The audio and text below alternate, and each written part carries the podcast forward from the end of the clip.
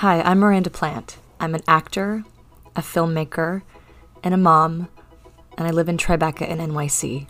I've played over a hundred characters on stage, in television, and voiceover. But I've also played a few in my personal life as well.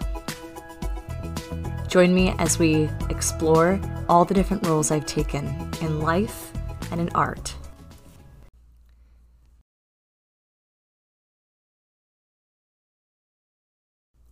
In 2006, I had my first professional theater contract, and I got it from Drayton Entertainment. They were a very, you know, a newer company at that time, but a big company uh, under the creation and direction, artistic direction of Alex Mustakas. It's incredible what he's been able to create with these theaters, especially for um, outside of the Toronto City Center to be able to have these mega theaters in in surrounding regions in Ontario. It's fantastic, um, and it's you know it's great for the community. Art needs to be enjoyed everywhere. I love it. This was back in the very early days, though, when he was still acquiring properties. Um, it was mostly in and around the, you know, Kitchener Waterloo area. Um, there was a big theater in Penetanguishene that this was still the the beginning of that. So I think what happened was my grandma, who was really involved in the arts in Kitchener Waterloo, had met Alex Mustakas, the artistic director of Drayton Entertainment, somewhere. And she said to him to me, I told him all about you. I told him that you're an actress and that you're in theater school. I was going to the University of Toronto and studying at the University College Drama Program. And uh, he, I, you should call him. So I put together kind of a list on a piece of paper of a few talking points on why I would be, uh, you know, the perfect actor for his season and why he should hire me and, you know, who knows what else. Basically, some talking points. I typed in the number on the phone, I called him from my dorm room, and I got through to the artistic director and I told him why he should hire me in his upcoming season. And I think he was completely blown away by the you know confidence i suppose of this young woman and so he said, okay, well, why don't you come and audition for me?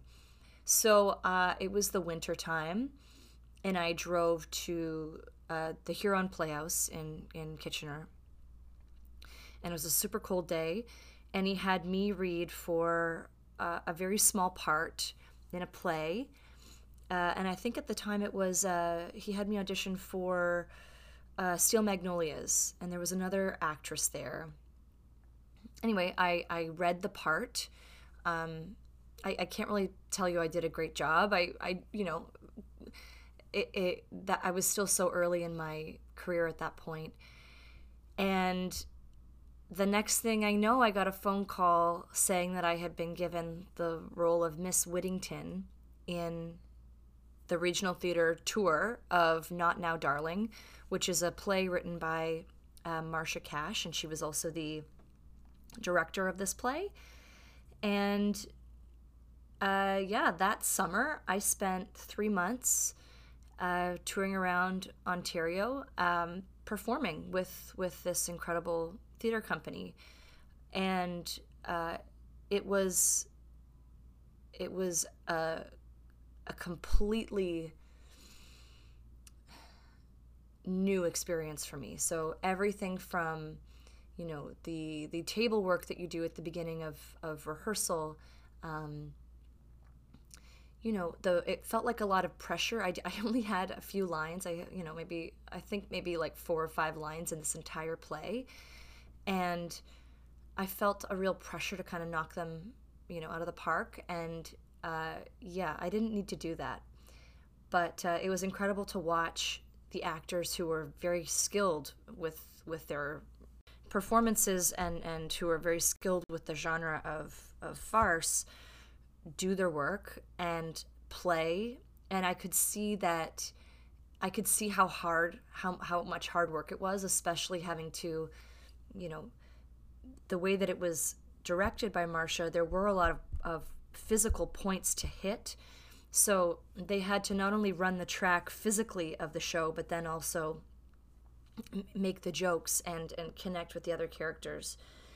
And uh, yeah, the story was about a, a, a furrier who was having an affair and women kept coming out of doors and there were models and the wife comes and you know oh what's happening here and anyway um, it, it was uh, it was a lot of fun and i remember that how exciting it was to be able to perform nightly in front of such big audiences but i also remember too uh, you know that it was such a steep learning curve on how to work with others and how to like live with others for a long period of time. I missed my boyfriend at the time so much. I would go back whenever I had days off to go and see him. Um, but that was only like, you know, once a week, if that, you know, Monday, Sun, you know, Sunday night, Monday kind of thing. And I'd have to drive hours to get back to the city to see him. And the days were long and the days were kind of boring when we weren't in rehearsal when we were just performing and i didn't have the confidence at the time to be able to reach out and, and say to the other actors you know do you want to do something so you know I, I did get to know some of the staff at the theater and they and then i ended up spending some time with them the some of the, the people who lived locally and who worked at the theater and that was fun um, but i was really intimidated by the other actors and remembering, I was so young, I was 21. I remember saying to uh, one of the castmates, the incredible Mary Long, um, that I wanted to go to New York. And she's like, just do it, just go. At the time, I was like, uh, what? I, how could I possibly do that? And the funny thing about the, the, the absolute fear response I had in response to her telling that to me is that only a few years prior, before university, I had auditioned to go to the American Musical Academy of Dramatic Art in New York and gotten in. I, I auditioned and gotten in. And so at 18, I could have gone to New York, but I was too scared. The idea of living alone and in New York City without, you know, any kind of support and I couldn't really work because I didn't have a working paper. So I was like, how am I supposed to live? So I, I ended up going to the University of Toronto. Anyway, um, New York has always been sort of in, uh, uh, you know, it's sort of been this little flashing light in my future, but I, I wasn't ready at that time. Um, yeah, I remember. Oh man, I remember um, having to pass the time backstage because again, I wasn't on for very much, and the games that we used to play and you know crosswords and it's it's actually like it's tough to be to, to remain on but be backstage for such long periods of time. Um, that was that was tough. It was lonely is is really what i'm trying to say. And you only ate two meals a day because well i only ate two meals a day because that's sort of the how the shows were. Like you really only needed to eat before you did the show.